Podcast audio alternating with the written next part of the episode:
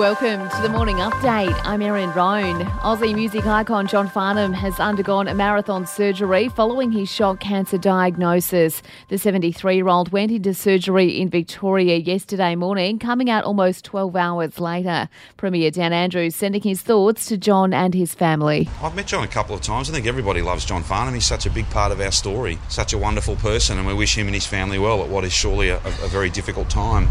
I'm sure he's getting first class care and our thoughts and prayers are with him, uh, and uh, we, we wish him all the best.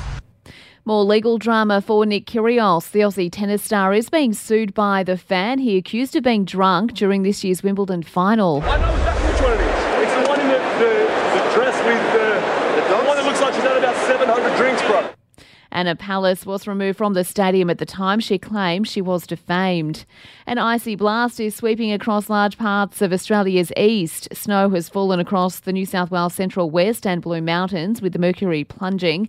Fire and Rescue Superintendent Adam Dewberry says in wet and icy conditions it is important to stay alert on the roads. Particularly in this kind of weather. It's cold, it's wet, there's rain, visibility's down. We are asking people to take care, go a little bit slower, expect the unexpected, start stopping sooner, and just be really conscious of each other, look after each other. Overseas, seismic activity continues to be felt across Indonesia. A powerful 6.2 magnitude quake has rumbled through southern Sumatra. There have been no reports of any damage or injuries. It comes just 24 hours after a magnitude 5.5 quake struck Bali. And it's been revealed Australians have lost an average of $41 million a month to scams in the first half of this year. Police say phone calls and text scams are the most common method, accounting for 73% of complaints. To sport now, success for Wests Tigers skipper James Tamou. He's managed to get his contrary conduct charge downgraded overnight, meaning he will now be out for just one match. The AFL Tribunal has found Cam Rayner's tackle on Ben Brown was unreasonable in the circumstances, upholding a rough conduct charge there. Rayner will miss Brisbane's elimination final against Richmond at the Gabba next week. And for even more sports news, make sure you check out the Sports Update. You'll find it wherever you're listening to this show.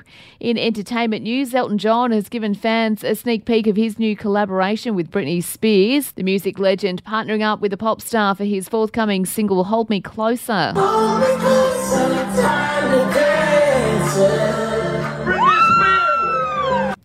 and authorities in LA say Kanye West will not be charged for allegedly punching a fan outside a hotel there. The city attorney's office says it's not pushing ahead as there's no reasonable likelihood of a conviction.